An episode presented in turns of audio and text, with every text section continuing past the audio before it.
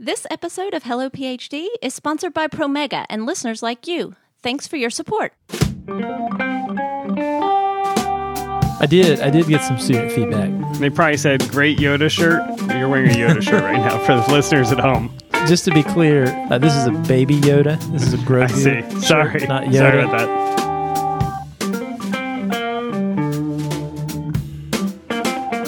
Welcome to Hello PhD, a podcast for scientists and the people who love them. This week, we discuss finding your niche and your voice as an educator. Stay with us.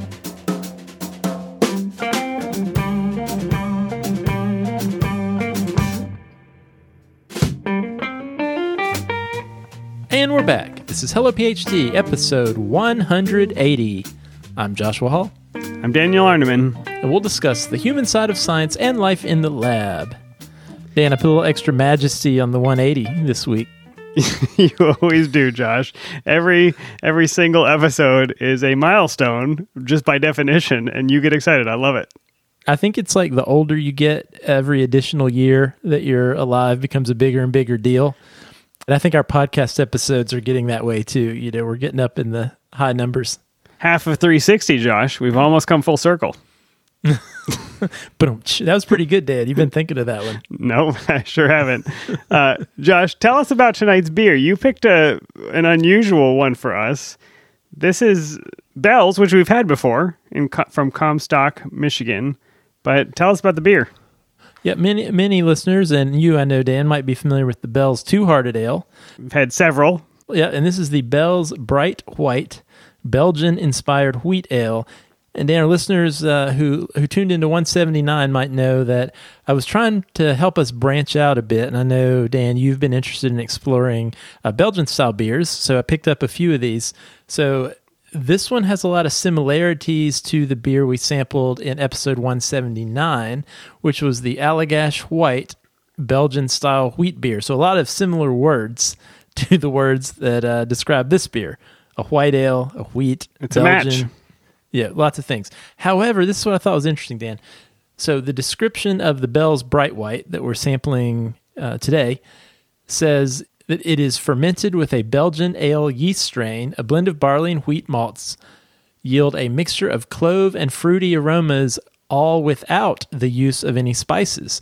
So one thing you might know, Dan, of Belgian-style beers is they all have this sort of light characteristic, but often there's this addition of various spices. And in fact, the Allagash White Belgian Ale that we had in the last episode was a wheat beer with coriander and orange peel. Much stronger spice profile. And they actually added those spices, right? They did. And this one, I think the idea of the Bright White is a beer that is brewed in that style where you would normally... a brewer would add spices, but here, no spices. So it's almost like a good control Belgian beer. So I am trying to taste clove, and I'm not sure I'm getting it. You know what this tastes most close to me? What's that? Took me a minute. Blue Moon. Well, that's what we said in the last episode. So I don't know if that's true. You sent me a picture of this bottle so I could dig it out of the bottom of the crisper drawer, which is where I keep my podcast beer. And I was like, man, have we already gotten onto White Claw? That's what I saw. The label is kind of White Claw-esque. So maybe next episode, you and I can delve into the White Claw. Well, you know, Dan, I wish that I still had a bottle of the Allagash White with the spices added, because I think had I not read the description, I would have thought there's some kind of spices added to this one. So okay, it makes me wonder if the addition of spices in a Belgian-style beer, how much bang for the buck you actually get from those spices versus flavor profile that you get purely from using this style of yeast and wheat and just the brewing process of this type of beer. Did you pour your beer, Josh? Oh, you're right out of the bottle. Same here. I can't see it. No, I'm sure it's a light color. I wish I was actually drinking this out of a glass. But I tell you what I'm not going to do, Dan. I'm not going to walk all the way downstairs and get a glass. Probably the right choice. Well, mistakes were made, but we will move on with the show. Josh, we want to thank our sponsors at Promega. You know, using live cells in research is pivotal to understanding in vivo mechanisms and conditions, and cell line authentication is key to success and reproducibility in science. You can learn all about proper cell culture techniques, whether you use 2D or 3D culture systems at promega.com/hellocells. All right. Thanks, Dan. Let's get on with our topic of the week.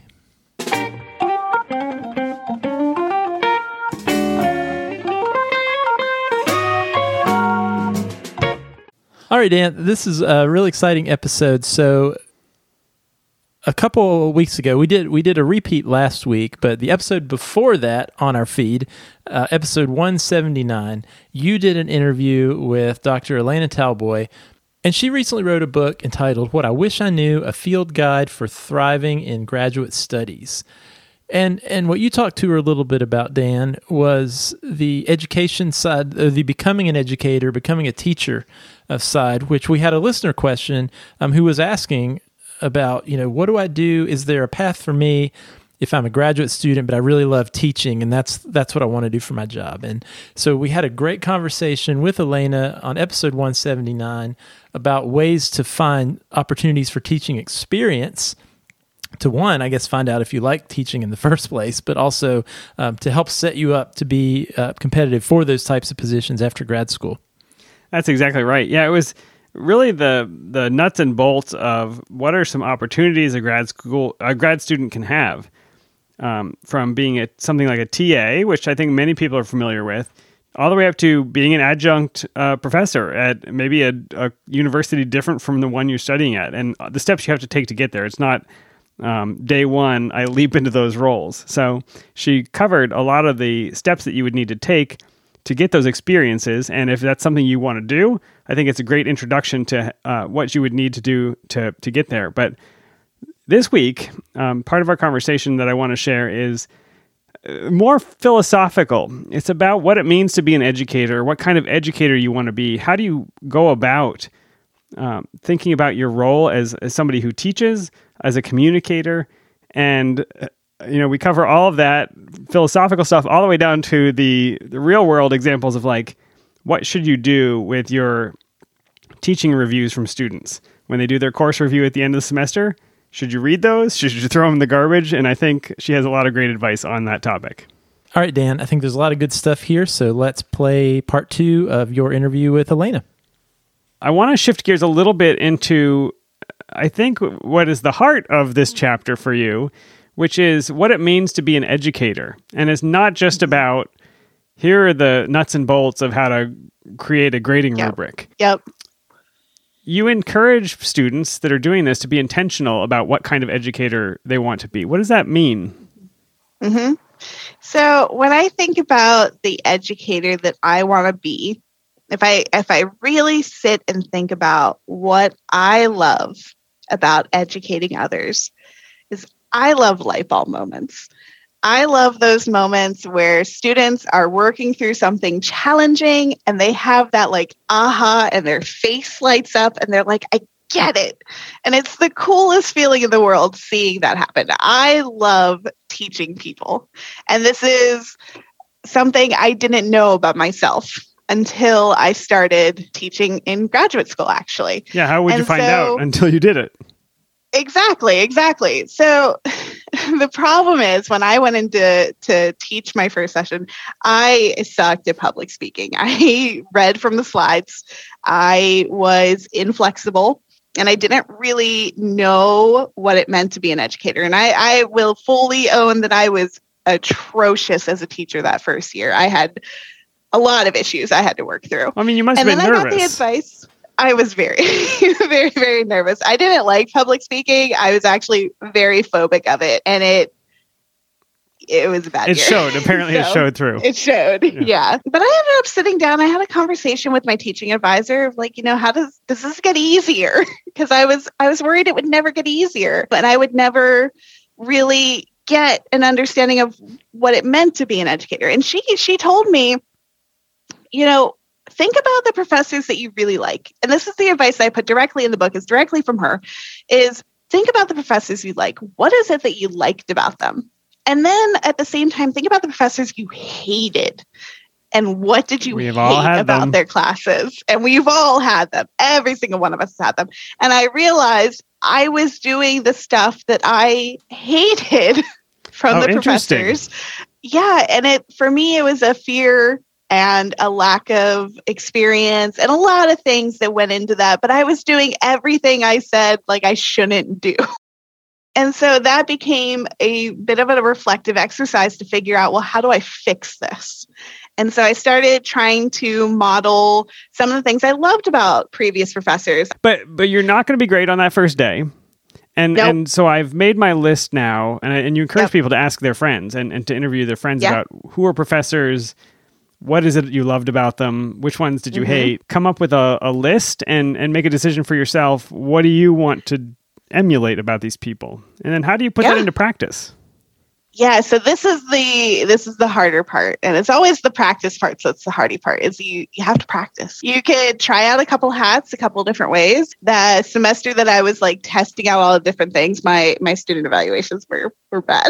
But the students see it and they see what you're trying to do, and it either lands with them or it doesn't.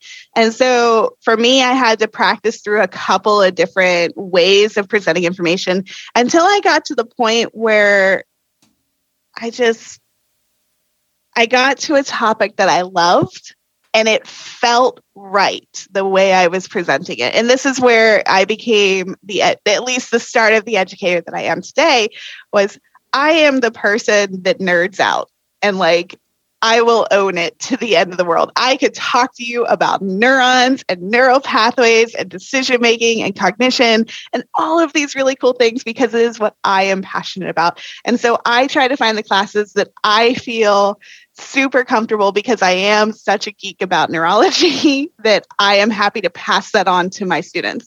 And that is the way that I find I am actually connecting with my students, because I get very passionate. I get very animated. I come up with some really cool ideas to present this really complicated information. And that's because I love the topic so much. Your enthusiasm fills that room. Yes. Yeah. So that's how I came to this point that I'm at. Okay. And that makes sense. So that's making some decisions about what you're teaching to try to align it as much mm-hmm. as possible with what you're passionate about. Yep.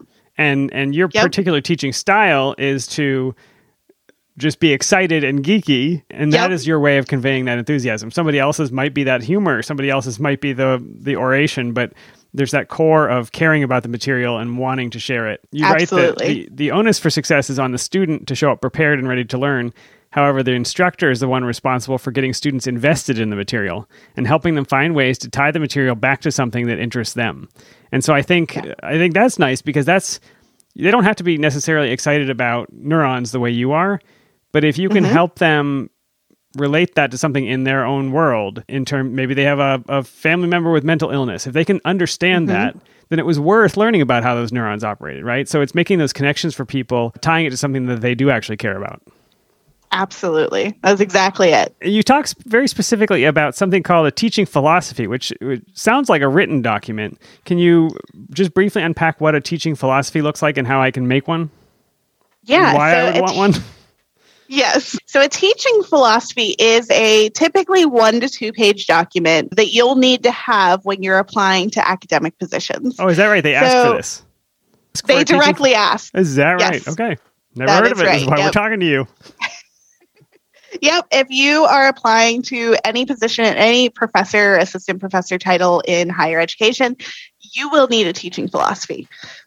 And this is regardless of whether you're applying to research, teaching, mixed, or you will need one, period. And so you have to be able to go through this exercise to figure out what kind of educator you are. And so this is where your teaching philosophy is one of your living documents, is what I refer to them, because you're going to update them continuously over time.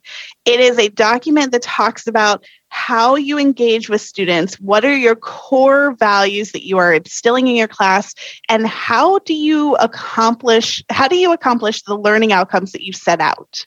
And so really it is your entirety of how you teach and why you teach the way that you do. And the way I teach and the way I open my teaching philosophy, I have a copy of mine on my website if you want to go read it, but it opens with the 3 pillars of scientific thinking, because I firmly believe if you approach life through scientific evaluation, and you try to take and understand what Microsoft calls a growth mindset of the world. You know, it is this idea that you always have something to learn. And so you have to be open and willing to understand and try to learn these new things that you're being exposed to. And that is how I set up my entire teaching philosophy. And that has developed over time. So you started by kind of compiling a philosophy based on your experience as a student, teaching a few courses. And then as you've seen what worked and what didn't, then you can add to it, revise it, and then keep that up to date. That makes sense. Yeah. And you eventually, even if you start off emulating one of your favorite professors, which is, to me, I did that and I thought it was great. It worked out well for me. But I evolved and I became my own style of educator. And I would hope that my philosophy reflected who I am as an educator, because that's really what that document is meant to do. I think that makes sense. And that's great advice for somebody, because it can feel, that blank page of a teaching philosophy can feel insurmountable. But if I start by adopting some of the style of somebody else, then as I do that, I'll learn, oh, actually, my style would make this a little bit different. It's kind of like, the master painters, the Michelangelos, the Da Vincis, they had apprentices who painted on their paintings in their style. And then over time, they developed their own style. So I think you would always copy the masters when you were learning to paint. And I think that's kind of what you're talking about. Absolutely. That is a great way to say that. Okay, so I've got my teaching philosophy. I do want to take a brief diversion into student evaluations, because you will get them. What do I do with them? Oh, throw them away. I think we got a lot of advice today that's pretty iconoclastic. It's, go moonlight, just don't get caught. Throw away your teaching evaluations. I love this. I know. I'm like the worst for giving advice. No, that's great. But you're saying what everybody's doing. Exactly. I'm just, sharing what people actually do. So it's not what your university would say, but it's what I say, pick and choose. So student evaluations are an interesting topic because, I am a woman. I am a white woman in the US, so I do have a bit of privilege and less privilege than others. So on your spectrum, this is particularly relevant for women and particularly relevant for women of color. So I will not sugarcoat this. You will get some terrible student evaluations that are based on your appearance, your manner of dress, how you talk to people, and all of the things that your male counterparts likely will not hear about. And have nothing to do with your teaching. Have absolutely nothing to do with your teaching. And this is kind of the fault of student evaluations, is that students don't know anything about pedagogy and teaching approaches and what it takes to actually structure a class. So why do we ask them to evaluate the course end to end? But anyway, so you have these student evaluations. If you are a woman, and particularly a woman of color, you are going to have some pretty awful ones. And I have one that I've kept for years that simply says, "You're a bitch." Oh and that gosh. Is all it wrote. Kept it? I kept it. It's in my files somewhere, but it's just one of those reminders of student evaluations are so... Well, that's very, very deeply reasoned and thorough. That must have been very helpful feedback for you.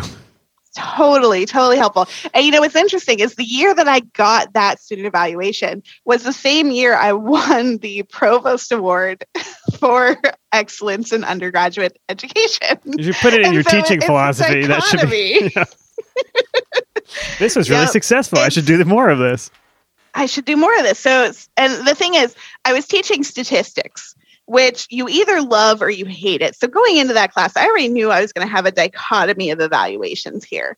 And so the ones that were negative were 9 times out of 10, always about my appearance, the way I dressed, the way I talked, all of these things that really were not what I conveyed to this. So there were issues there. But then the ones that were positive, they were things like, I never understood statistics before now. I see statistics every day when I didn't notice them before. I know what this means now, and I can use it to make decisions. And these are the evaluations that really are just so positive and so encouraging, and they're great. but I have to slog through all the negative ones about my appearance and the way I walk. And it's like, so why take all the arrows just to get to the few nuggets of inspiration? You say don't read them ever, and then you recommend that. And I think this is actually good advice, because why put that into your brain, right? Why put this negativity into your brain when it's actually not substantive? It's not saying, oh, she went too fast, covering a topic, and we didn't understand it, and she didn't care. Like that'd be feedback that you'd want to hear. Just the way you dress. Yeah, you can action on that. Yep. So what you recommend is to give it to somebody else to read and summarize for you, and I think that's great advice. Yeah, so this is something that one of my colleagues and I did, was we would swap student evaluations, and I would thumb through all of hers, and I'd pull out all the negative ones and put them in a pile and say, like, these are the ones that are... these are ones you don't need to read. And these are the ones that actually have like constructive feedback and something that you could do, the positive feedback and all that. And she would do the same for me. And it was a great way to narrow down what that feedback was from the students. But again, students really can't help you inform your pedagogy and things like that. They can help you a little bit. But what I found most valuable was actually having my teaching mentor sit in on one of my lectures and talk about how I was doing. And then at some point, I did eventually get TAs, and I got feedback from them as well. Be aware that when you do that kind of a setup, your behavior will change slightly because of the observer effect. So just keep that in mind. Iceberg strikes again. Oh, so there are so many other ways to get feedback. You don't need to rely on student evaluations. And if you have to rely on student evaluations, try to have someone flip through them first, so you're not exposed to all that super negativity that obviously has stuck with me for a long time. I also need that person for Twitter replies. I think that would be really valuable. Okay, so I think we've at least... I think given people who want to go this route, who want to understand what a career as an educator might be like, or even just getting some experience in grad school. And I want to just finish with there are reasons for me to get this experience, even if I don't go on to become an adjunct professor or a professor. And so can we talk a little bit about some of the transferable skills, the things that I might learn through this process that I can take with me? You're in an industry job now. So what have you taken with you out of all of this education experience? Oh, man. So this is something that really catches students by surprise, is I am still an educator every day. I still educate people every single day. And the thing is, as an educator in the university, you have teaching in front of a lecture, you have one-on-one individual meetings, you have study groups if you help run those. You are being an educator in a variety of situations with a variety of people that requires you to modify and change your message 3 or 4 times over to convey the exact same meaning. And I will tell you, I do this every single day. In industry, I have some people I work with who are also scientists that I could geek out with them about the scientific method and how we got this information that we got, and it's wonderful. And then there are some people who have never had a science course in their life, and I have to be able to explain to them the core concepts of what we learned and why it matters. There are people I work with in engineering who come from a very different kind of educational background, and I still need to be able to communicate with them. So the skill that I got from being an educator is the ability to translate really complicated information to a variety of audiences, so it still lands and it still sticks in their head. And that is such a valuable skill that I can't put a price on it. That's huge. And you don't get that without practice. I mean, you may not be administering tests in your work every day, but unless you have practiced teaching in front of the lecture hall with sort of the high level, and then maybe meeting with the student during office hours who didn't get the first time and needs to hear it again. And then the person after them during office hours who didn't get it in a different way and needs to hear it again. Yep. Doing that over and over and over and over, I think, stretches your brain to be able to explain topics in new ways. And so without having that practice, you talk to your scientists, coworkers, and have a great conversation, but then you go to the sales team and you just, they say, who is this person and why does she keep saying this stuff? Like, we just don't understand what she wants from us. And your career suffers, I think. So I think getting this experience, even if you don't want to go on to teach, you've convinced me, extremely valuable. It is. Absolutely. It is one of the things I lean on, if not as much, if not more than my actual scientific expertise. And it's not just that meeting people where they are. I think, we've talked about project management and organization, leadership. Work-back planning is huge. Work-back planning, creativity, that enthusiasm, the confidence that you get, the public speaking, real-life experience outside of the classroom. And I think that's what we want people to take home from this. What didn't we talk about that we should have? What did we miss? Oh, so much. If I can leave with a final thought is I know this book throws so much at you and it feels so overwhelming because grad school really is. It can be hard with a capital H. You know, there is a lot to manage, but you can do it. And you're here and you were accepted and that is amazing. And I want you to remember that because you can do it. Even with all this hard stuff, even with all the work that you're about to undertake, like you can manage it and you'll get through it. So true. So easy to lose sight of. And so thank you for reminding us. Alaina Talboy, tell us where people can find your book and where they can find you online and remind them about your coffee chats. Yes. So I host coffee chats every Friday. You can sign up for them at my website. It's elenatalboy.com, A-L-A-I-N-A, T as in Thomas, A-L-B as in Bravo, O-Y.com. You can also find my book there and on Amazon and most major bookstores. I'm on LinkedIn and Twitter as Statistress, Dr. Statistress. And then I also have a Facebook page that I check way less often, but it is there if you are on Facebook. All right. Well, thank you so much for coming back and for sharing your experience. And hopefully we'll talk to you again soon. All right. Thanks for having me. All right, Dan, thanks for that. That was great. And again, thanks to Alaina for being on the show again to talk about this topic. I think a lot of our listeners are going to be interested in this. And I know, Dan, this was, when I was a grad student, probably my number one career path in my mind. You actually thought about teaching it this deeply?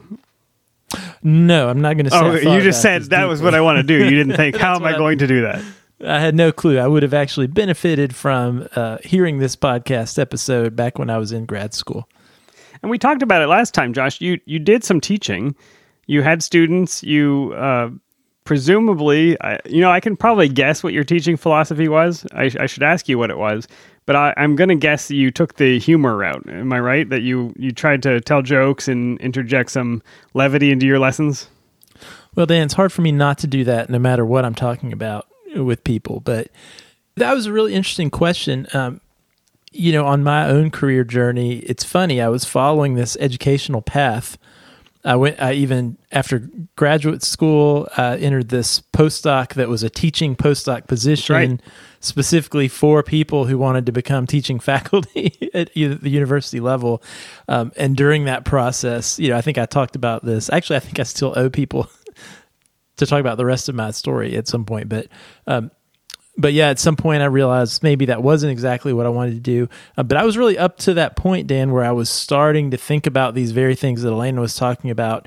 Once I apply for these jobs, how would I answer those questions? Like in an interview, how would I articulate what's my philosophy on teaching? Because I think sometimes, and this is probably true in anything we like to do or we're interested in doing, we might have this feeling that I think I'm interested in education or I think I'm interested in teaching, but then can you really articulate, well, what is it about teaching? What type of teacher or educator are you going to be? What motivates you to do that? What's your philosophy, as was said here?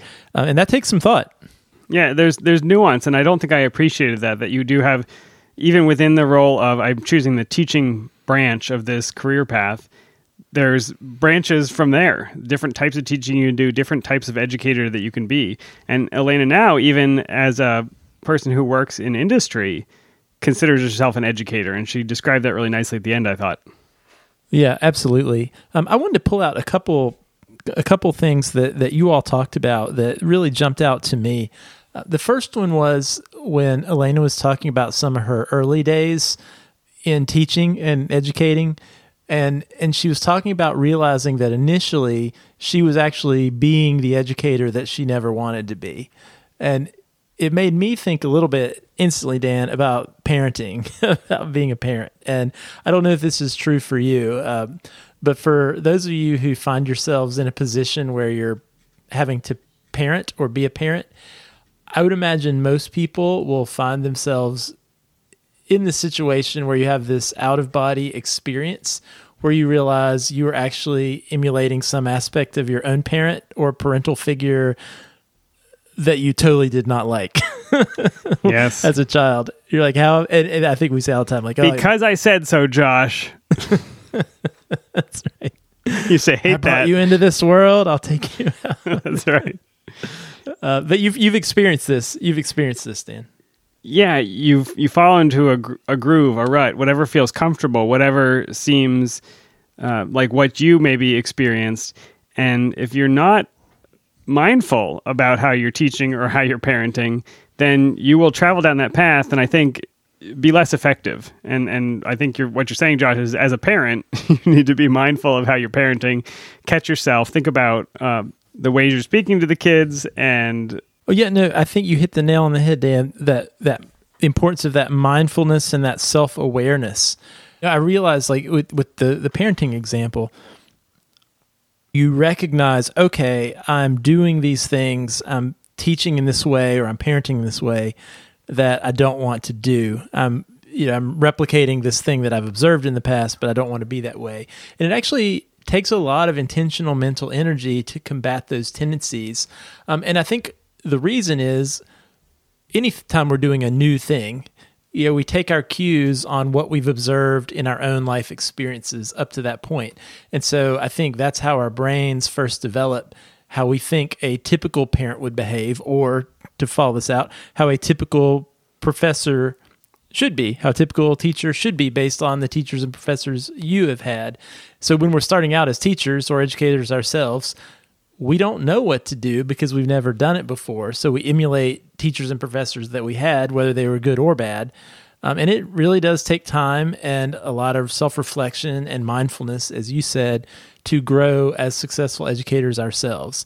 And I think it's important that we don't have to do that journey entirely alone. There's probably plenty of people out there, peers or mentors we can turn to who can give us some feedback as well. That's great. And I think the other parallel is you're always evolving as an educator. And I think she said this, that today I am educating in a certain way, but I'm always learning. I'm responding to the feedback. I'm having my TAs of the course that maybe I'm instructing give me feedback. I'm having my professors sit in on my class and give me feedback. And over time, I might change. And maybe my personality changes. Maybe the tools that I have at my disposal change. And I think all of that is okay. I think that same is true for parents. Parents hopefully get better over time as they encounter different aspects of their kids. But that constant evolution it means that you don't have to be perfect on day one. And I think that's something that people need to understand. That's certainly true. Like, you will grow and you will be better as an educator as you go. I guess, how do you reconcile that with your students in your classroom when you're still learning, when you're closer to the beginning of your journey? Maybe it's just being upfront with them. I don't know, being honest with them. I think there's a value in being at that early stage in your training as an educator, because you are, hopefully you're self-aware, hopefully you're being mindful, you're paying attention to how you can respond, not in a way that is paralyzing as you stand in front of the classroom and you are so self-reflective that you can't get the words out. But hopefully you are responding to your students and that you still care about how they are learning. I actually think there's a danger as professors get on in years, as they teach the same class the 50th time, that they just kind of check out. They say the words, they read the slides, they administer the test, but they just don't care anymore. And I think that's actually more dangerous. So I'm happy. I'm comfortable with a little bit of nervousness when I'm in front of an audience. I'm comfortable with this feeling a little bit edgy, a little bit new, because then I think you're bringing your entire brain to that experience. And so I think that's okay for first year, second year, fifth year educators.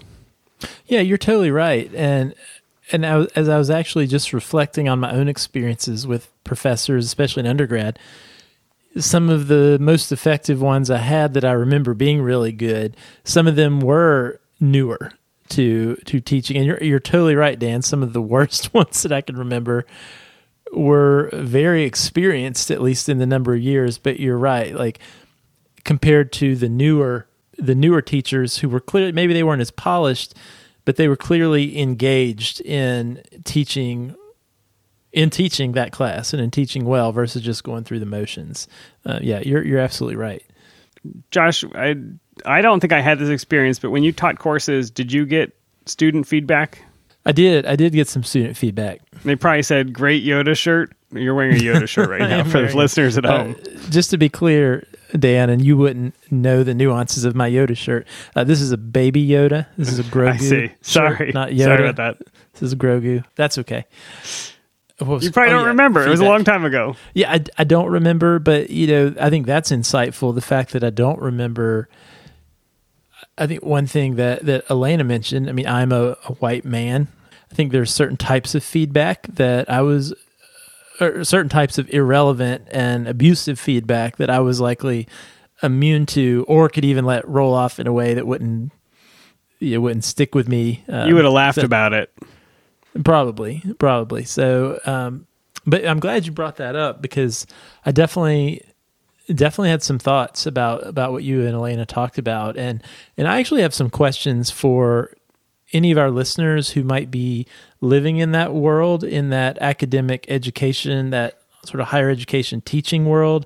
I've not been in that environment for a long time, but I know at one time those teaching evaluations were actually part of your tenure and promotion. Exactly. Package. And probably not scrubbed for irrelevant and irreverent comments. Yeah, probably not. And I would be interested to know from people who are still living in that world, in that career path, have there been any changes there? Has there been any recognition by departmental leaders and committees that this can be a real problem that's not equitably applied across all faculty, you know, women of color, especially having to deal with different types of feedback that are just not useful and actually are abusive, and you know, really beyond. I guess what it got me thinking about is going beyond just not taking that into account, but are there ways to actually prevent or minimize that type of feedback from even getting to the faculty teaching those courses? I was even thinking, I wonder, you know, you could imagine, like, if we were brainstorming this, Dan, like, is there a way that departments or leaders could kind of do a first pass and triage feedback that is just completely irrelevant or abusive, and the only feedback that then gets through is that which is reasonable and on topic? I mean, I think that's true for some of the written comments. I wonder, now that you talk about it being actually used as a measure in tenure decisions, I remember filling out student evaluations, and they were kind of Likert scales. It's 1 to 5, strongly agree, strongly disagree type of scale. And I wonder if my biases, my impressions are getting encoded into actual numbers. And so that when a tenure committee says, oh, this faculty member got a 3.5 and this one got a 4.2, you know, I'm not even looking at the description of whether I didn't like how this professor dressed. I'm just looking at the raw numbers, and I wonder if those numbers also could contain those biases. I don't know. I don't know how it works now, but I remember at the time we filled out bubble sheets for our professors. I mean, certainly, Dan, any type of survey or assessment like that that's subjective is also going to be rife for bias. So certainly that is going to exist. I guess my hope would be that in 2022, tenure and promotion committees would be knowledgeable enough. Let's make a bet on it, Josh. You want to make a bet on it? I know I'm saying this. Put your money where your mouth is. I know what the answer actually is. I think it's important to have this conversation. And again, I would like to hear from folks out there who have more knowledge about how this information is used for faculty who do teaching, or primarily teaching institutions. I know at research institutions, for better or worse, yeah, some of the faculty teach courses, but no one really cares how good they are at it. It's not at all factored in their tenure promotion. But this was, at least I know at some time, a really big deal, a really big part of a faculty's tenure promotion at a primarily teaching institution. But you know, one thing I think is important to say is I don't want to give the impression that I think, well, let's just completely do away with all student feedback for instructors, because I don't think that's necessarily the right move. You know, Dan, have you ever done in your career, have you ever been part of a 360 evaluation? Oh, I have. That? It's been a long time, but yes, I have. Yeah, I did one of these a few years ago, and for episode 180. 360 evaluation. See, it's all coming back. Oh, we've mentioned 360 at least twice on the show. That's amazing. You know, it was one of the most useful exercises, feedback exercises that I personally have been. You should describe it before you get too far down this road, praising it, because not everybody knows what it is. Yeah, thank you, Dan. So, yeah, a 360 evaluation is a holistic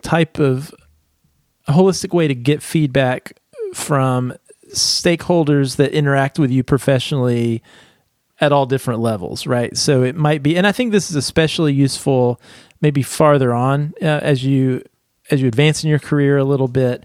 So for example, you might get feedback or feedback might be provided from someone who is your supervisor. And often we have lots of opportunities for our supervisors to give us feedback. But what a 360 does is then you might also have feedback that's captured from your peers who are in similar positions to you. And then also feedback from maybe people who are your constituents or people that are below you in the corporate structure.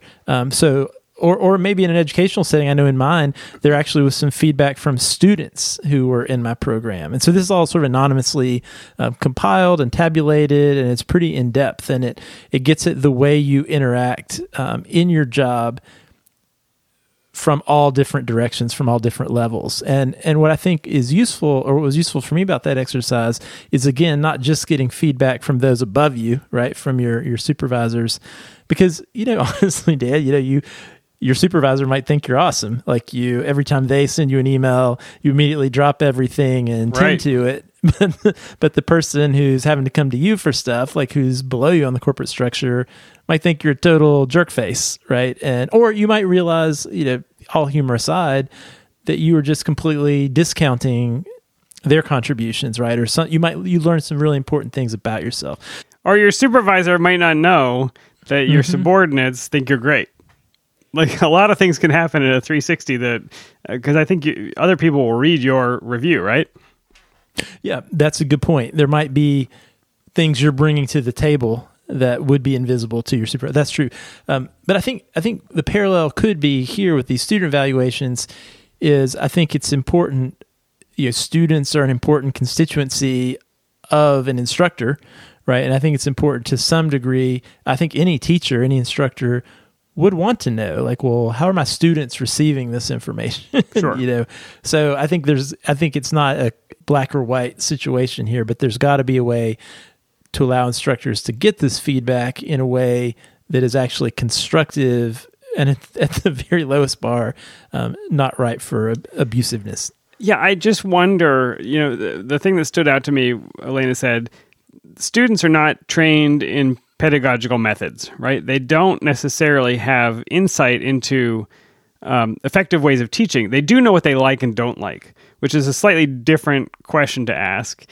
And I think some of their grades might be an interesting indicator. So if you are able to bring students who maybe started with a B average up to a B plus average with your course or whatever it is, I know that there's some grade inflation questions, but I feel like it's going to be tough to ask, tell me what you feel about this course. And somebody says, well, I give it 2 stars because I don't like the way she talks. Well, that's not exactly describing whether she's a good educator or not. Does that make sense?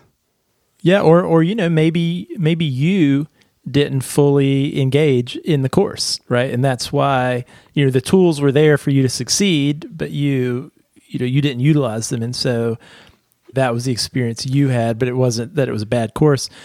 I have an example this made me think about is I was in a group we were working on the curriculum for this course for first-year graduate students, first-year PhD students.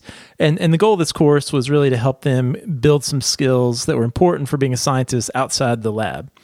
And so one aspect of this course was there was this scientific writing component because we felt, all right, it's important for first-year grad students to get some experience doing some scientific writing.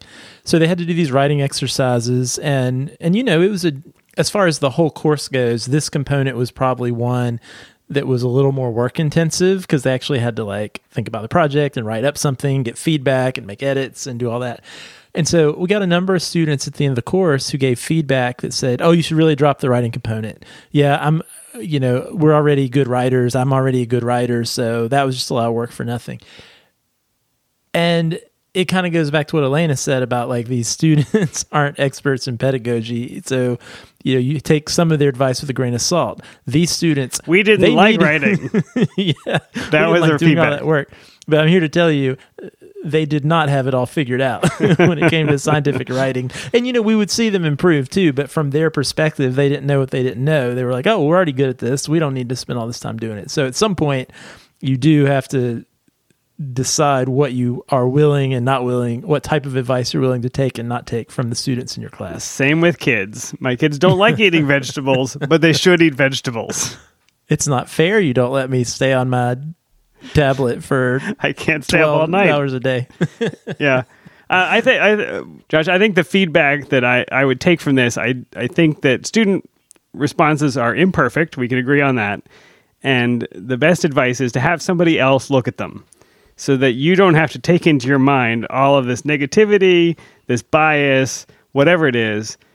Josh, if you gave me your student reviews, I could very easily pick out the things that were useful, the things that were not useful, and just hand you back the good parts. Not necessarily the parts that were positive. They could be things that you need to change, but at least they're not full of garbage and bias and hate. Yeah, I think that's a great strategy, Dan. I do that with all our podcast reviews, Josh. I never forward them when it's just vitriol and hate. Well, so we don't really have like 99% 5-star reviews. That's just what you sent me. No, we do, Josh. 99%. Oh, okay. Oh, cool, 100%. Cool. Well, again, Dan, thanks for taking the time to talk to Alaina, especially thanks to Alaina for sharing all of her time with us and all this information. And again, we would recommend you check out her recent book, What I Wish I Knew, A Field Guide for Thriving in Graduate Studies. I think you'll find it useful. All right, Josh, another great conversation. I hope that you and I, as a podcast, eventually develop an educational philosophy, because technically we are educating people, hopefully, right now. I think our philosophy is a little bit slapdash at the moment, so maybe we can do better. It would be good exercise for us to sit down over a cold Belgian-style ale, or probably an IPA, and come up with. I'm afraid that most of our philosophy is just Belgian-style ales right now. With or without spices. Exactly. All right, Josh, well, we'll see you next time. See you next time.